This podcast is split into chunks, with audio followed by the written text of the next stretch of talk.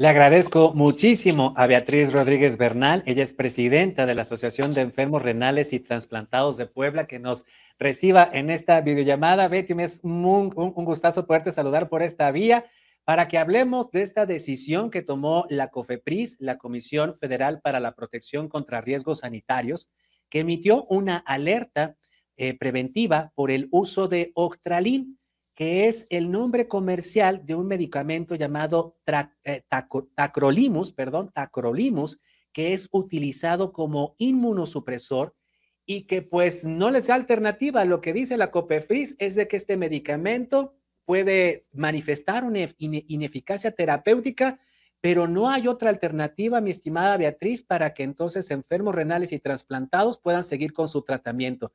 ¿Ante qué estamos, Betty? Y especialmente a qué se debió esta decisión de la COFEPRIS. Muy buenas noches.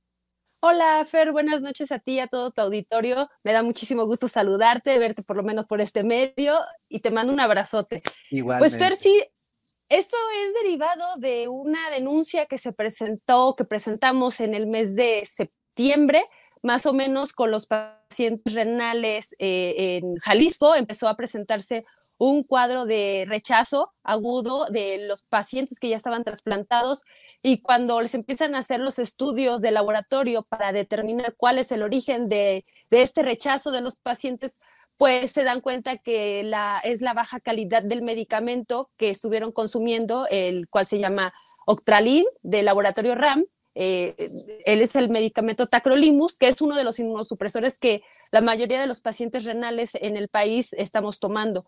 Entonces, eh, esto, esta, esta decisión de COFEPRIS fue derivado de las múltiples quejas que tienen los pacientes o que tuvimos los pacientes en el, el, año pasado.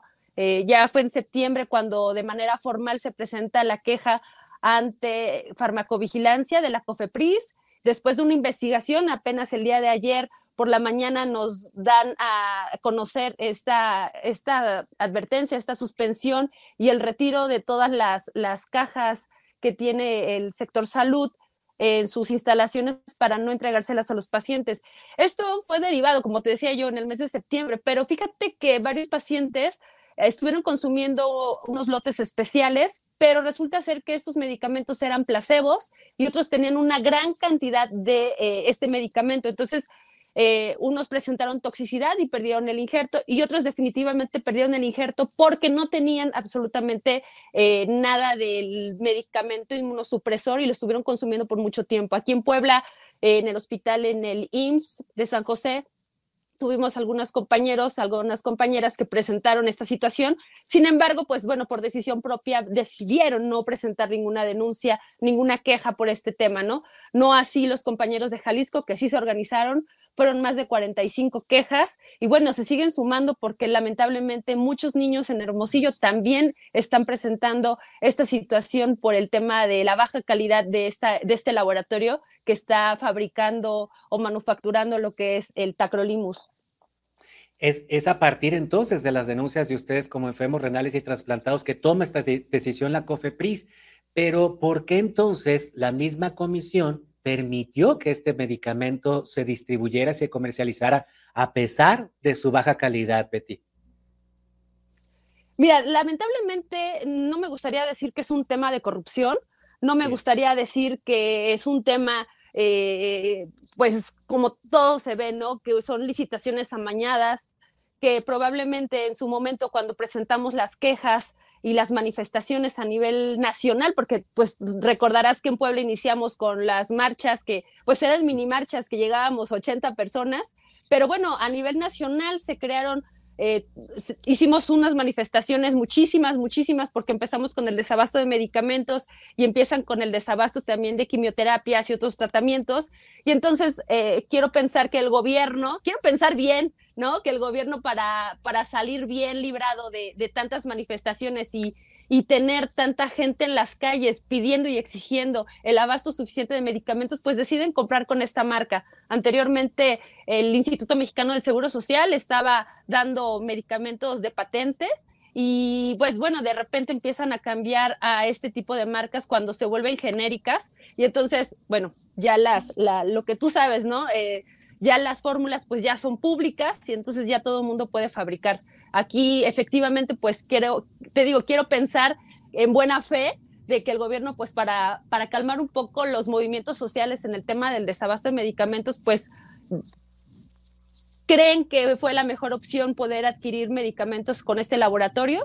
Y bueno, lamentablemente conforme lo ibas consumiendo, pues los pacientes eh, íbamos de alguna manera disminuyendo nuestra capacidad renal, pero además tus laboratorios en sangre con este medicamento pues eran mínimos, ¿no? Yo el día de ayer estaba revisando mis estudios y yo tengo una muy baja cantidad de, eh, este medicamento en mi sangre, entonces esto quiere decir que yo en algún momento también puedo rechazar, entonces a mí me preocupa muchísimo tener este médico, tomar, seguir consumiendo este medicamento. Lo que nosotros siempre hemos pedido en las marchas es que queríamos medicamentos, no solamente que nos dieran los medicamentos, también exigíamos medicamentos de calidad. Entonces, pues esa yo creo que es una de las situaciones por las cuales el gobierno decidió adquirir estos medicamentos medicamentos de mala calidad. Qué terrible lo que, nos cuentas, Beatriz. Ahora, para las personas que realmente necesitan un inmunosupresor, para los enfermos renales y trasplantados que necesitan este medicamento, ¿tienen alguna alternativa, algún, alguno que lo supla? Mira, esta es la situación por la cual yo hablaba en la mañana, ¿no? Hay un tema que realmente me preocupa. Yo felicito a la COFEPRIS que haya eh, suspendido y que haya inmovilizado todas estas cajas de, de medicamento. Pero ahora, ¿cuál es la solución que le vas a dar a los pacientes? A ver, necesito sacar tu plan B. A ver, ya, ya te inmovilicé todas estas cajas. Ahora, yo como Instituto de Seguridad Social les, o como Secretaría de Salud, ya no les voy a dar laboratorio RAM, pero no se preocupen, vengan, traigan sus cajas y se las voy a cambiar por otro medicamento. Lamentablemente el gobierno no tuvo su plan B y bueno, ahorita aquí en Puebla hablaba con el director y pues van a, están tomando acciones, pero no hay acciones concretas porque no depende la compra directamente de ellos. Ahorita tienen que ver qué, qué, laboratorio cuenta con la existencia que se requiere a nivel nacional, porque no es, no es una caja de tacrolimus. Aquí en Puebla ya había más de 5 mil cajas que se iban a repartir en los, a los pacientes y ya no hay, ¿no? o sea, se quedan ya en bodegas. Ahora tienes que conseguir un laboratorio que tenga las 5 mil piezas para Puebla, más todas las que necesitas a nivel nacional. Entonces, creo que ahorita hay una situación que, que va a complicar muchísimo. Ahorita hay que ver qué compran, cómo las compran y pues esperamos que los medicamentos y las nuevas marcas que van a traer a México pues realmente sean de calidad y que no presenten esta situación como lo está presentando esta empresa, aunque es una empresa mexicana, pero lamentablemente no está entregando el medicamento como debiera ser, ¿no? De calidad. Efectivamente, y, es una responsabilidad tanto de la misma empresa como del gobierno que está adquiriendo estos medicamentos. Beatriz, eh, este, en el actual gobierno, si algo Vaya, si algo ha sido un problema es precisamente los medicamentos. Lo hemos visto con muchos grupos sociales, como nos recordabas, ahí están los papás de los niños con cáncer, pero para los enfermos renales y trasplantados, el hecho de no poder adquirir este, e, este inmunosupresor, el, hecho de no tener tampoco acceso a las, eh, a las diálisis, a los distintos tratamientos que también el Estado facilitaba, ha complicado la existencia sin duda alguna durante estos años y mucha gente no la ha logrado, Beatriz.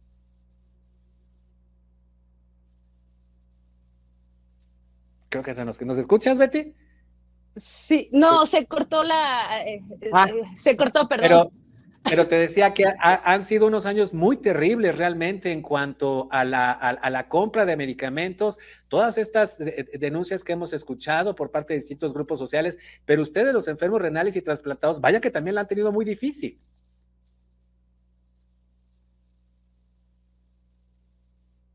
Sí, la hemos padecido, la verdad es que, perdón, sí, la hemos padecido, eh, lamentablemente desde que terminó la administración anterior, pues dejó un rezago, no dejó medicamentos, esa es una realidad, no dejó medicamentos o, y tenían yo creo que esperar a la nueva administración para que hiciera las nuevas compras, las nuevas licitaciones y bueno, cuando este gobierno decide hacer las compras eh, de forma que una sola persona las compre y bueno, empieza a haber una escala eh, enorme de corrupción. Bueno, ellos para combatir la corrupción contratan una empresa que les cobra no sé cuántos millones de pesos solo por gestionar eh, la compra de medicamentos.